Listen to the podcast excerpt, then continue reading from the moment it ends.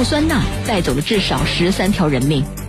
五月二十三号六时二十分，一声巨响，刺眼的白光，浑浊的蘑菇云，几乎同时从张石高速的隧道内蹦出。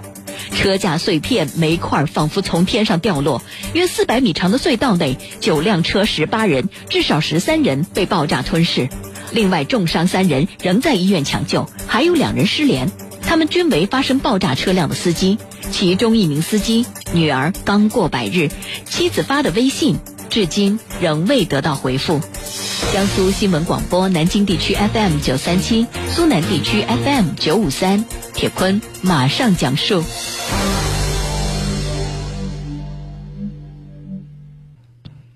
多年来，马芳她有个习惯，那就是丈夫陈福每次出车拉货的时候，她从来不会打电话，免得丈夫分神。但是这一次，丈夫失去联系了。那是在五月二十二号，陈福出车的第二天下午，马芳忍不住发了一条微信，告诉丈夫。说自己带女儿拍了百天照，但是孩子又哭又闹，没有拍成，打算下次再约。小女儿五月二十号刚满百天的时候，陈福还特地回了一趟家。第二天，他又匆忙的出发去拉货了，拍照的任务也就留给了妻子。就在马芳发出微信的当天下午，陈福也特地回了一条微信，说吃了饭准备开车了。当时马芳就觉得，女儿的百天照那是丈夫牵挂的事儿，自己得说一下。谁知等了两天，一直没有收到丈夫的回信。在马芳看来，丈夫陈福的驾驶技术非常的好，大车小车都能够开。开大货车这既辛苦又危险，但是一个月上万元的收入，那是丈夫开车的动力。这次跟随陈福一起出车的是他的老乡杨凯。开了十几年的大货车，杨凯他就从来没有让家里人操过心。在他们这个家族里，男劳力大都是货车司机。杨凯的父亲也开了一辈子大货车，他也知道开货车非常辛苦。本来给儿子计划的道路那是读大学，但是杨凯天性就爱玩，他还是干起了父亲的老行当。陈福和杨凯两个人搭班已经有两个月了。五月二十三号一大早，和往常一样，他们开着载有氯酸钠的车辆上路了。车辆所属的内蒙古红顶运输有限公司相关人员介绍说，车辆是公司车队五十辆货车之一，这些车执行危化品的运输任务。车上的两名司机，也就是杨凯和陈福，他们都符合危化品运输从业资质。这次运输从内蒙古装货出发，计划运往山东。当到达爆炸地点张石高速的隧道的时候，这行程已经过半了。在这名工作人员看来，这不过是公司每个月四五趟运输任务当中的一趟。公司对危险品运输要求严格。此前也没有发生过任何的事故，两名司机轮班应该不会有疲劳驾驶的隐患。五月二十三号早晨的六点钟，这天已经大亮了。家住在保定的运煤车的司机张雷拐上了张石高速，前往内蒙古去拉货。二十分钟以后，他驾驶到浮屠峪五号隧道附近的时候，他发现对面车道上。排满了大货车，通行非常的缓慢。常年跑车的张雷他知道，这个车道大都是内蒙古的一些货车，交警常在路口疏导交通。又堵车了，张雷嘀咕了一句，他拿起手机想录一段视频发给他的朋友，而此时他的车子已经接近了隧道口。张雷记得很清楚。自己刚刚放下手机，就看到对面的一辆货车着火了。由于自己所在的车道没有车子，张雷就减速停靠在隧道口。他又拿出手机准备拍摄。瞬间，只听“砰”的一声巨响传来，在张雷听来就像是炸山一样。一声巨响以后，着火的车辆就被一个白色的火球所包裹着。蘑菇云突然就涌起来了，不断的扩张。张雷一下子就愣住了。他还没有回过神儿，车架和煤块就向他砸了下来。他的感觉就像是几百个人同时向他扔砖头，挡风玻璃已经被砸得稀巴烂。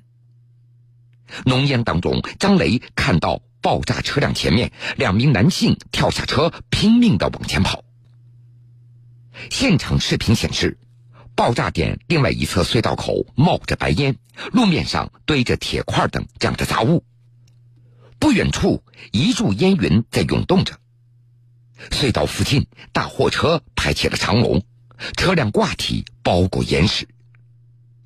当时的救援人员也形容，现场非常的惨烈，一片狼藉。爆炸的车的后面连碎片那都看不到了，附近的路面上还能够看到人的残肢。五月二十四号，虽然已经过去了一天。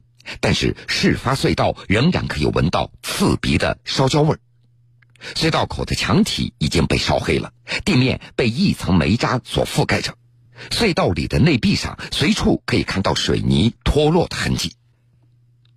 保定市政府通报，这次事故总共造成九部车辆受损，其中载有氯酸钠危化品的爆炸车辆正处在隧道口，前后有五辆拉煤车。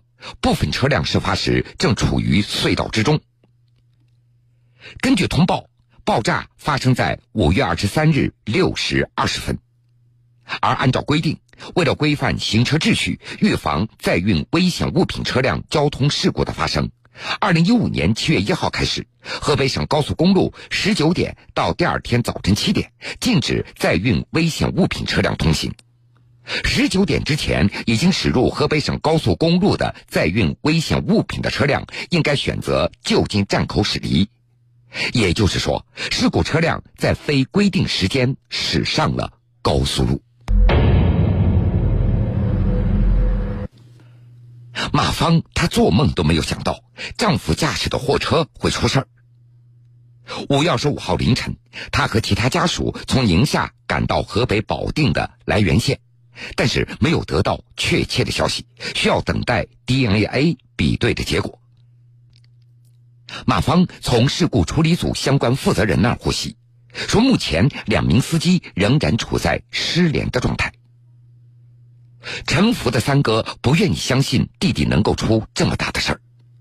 按照三哥的说法，弟弟陈福驾驶的技术非常好，此前从来没有发生过事故。陈福是家中的小儿子，聪明勤快，家里的活都会抢着干，到哪儿都讨人喜欢，也是读书最好的一个。一米八的大个子，读高中的时候因为体育好，还被选拔到市体育学校。毕业之后，他一心想去当兵，但是没有能够如愿，最终才去开着车子。他先是开大货车，后来给石化公司开油罐车。还拿过单位的先进驾驶员的称号。作为妻子，马芳她知道，丈夫开大货车很辛苦又危险，但是她从来没有跟爆炸会联想到一起。她只是知道，去年底丈夫换到现在的公司开的大货车，但是并不清楚丈夫拉的是什么。另外一个司机杨凯的家里人也不知道，他拉运的竟然是氯酸钠。上网查了半天，才知道这个东西有危险。在父亲看来，儿子杨凯外出跑车，几天跑一趟，跟家里联系也不多。没想到这个从小爱玩的长子，跟自己开了这么一个大的玩笑，这个玩笑老人可开不起。父亲不断的给别人念叨着：“我们老家不富裕，不少人都去开大货车了，因为收入高。”杨凯有两个读书的孩子，他一个人在外挣钱，自然也离不开做这一行。干这个太辛苦了，但只要入了行，他就得一直干下去。十几岁干到老，那是很正常的。杨凯的弟弟还记得，五月初哥哥拉货途经银川，顺道回了一趟家，给两个孩子带了一点礼物。第二天一大早又匆匆的赶回来了。这也是哥哥最近的一次回家。一车氯酸钠带走了至少十三条人命。五月二十三号六时二十分，一声巨响，刺眼的白光，浑浊的蘑菇云，几乎同时从张石高速的隧道内蹦出。车架碎片、煤块仿佛从天上掉落。约四百米长的隧道内，九辆车、十八人，至少十三人被爆炸吞噬。另外，重伤三人仍在医院抢救，还有两人失联。他们均为发生爆炸车辆的司机。其中一名司机女儿刚过百日，妻子发的微信至今仍未得到回复。铁坤继续讲述。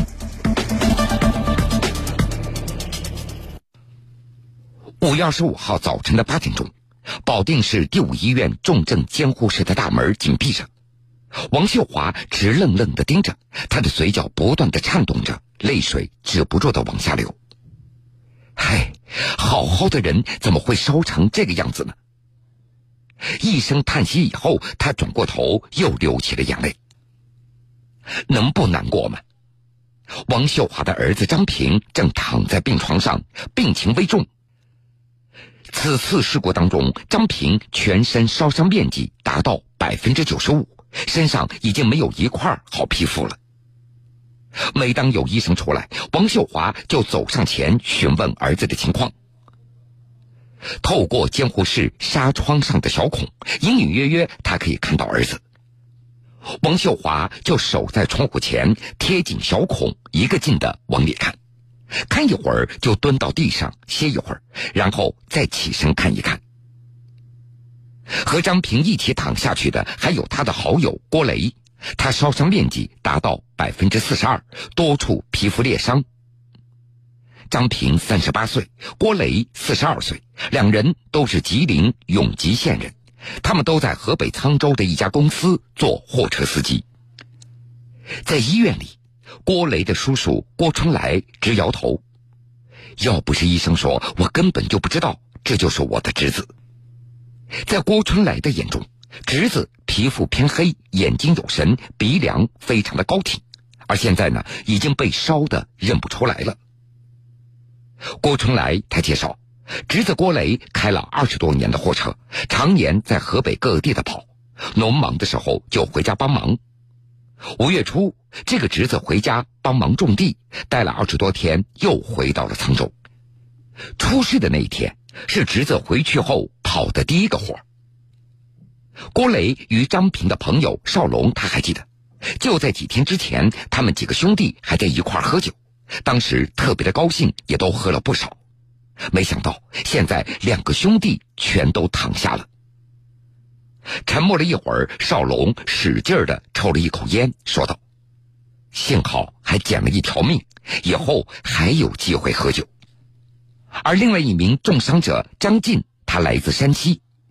医院出具的病情诊断显示，他烧伤面积达到百分之六十二，呼吸道烧伤，病情危重。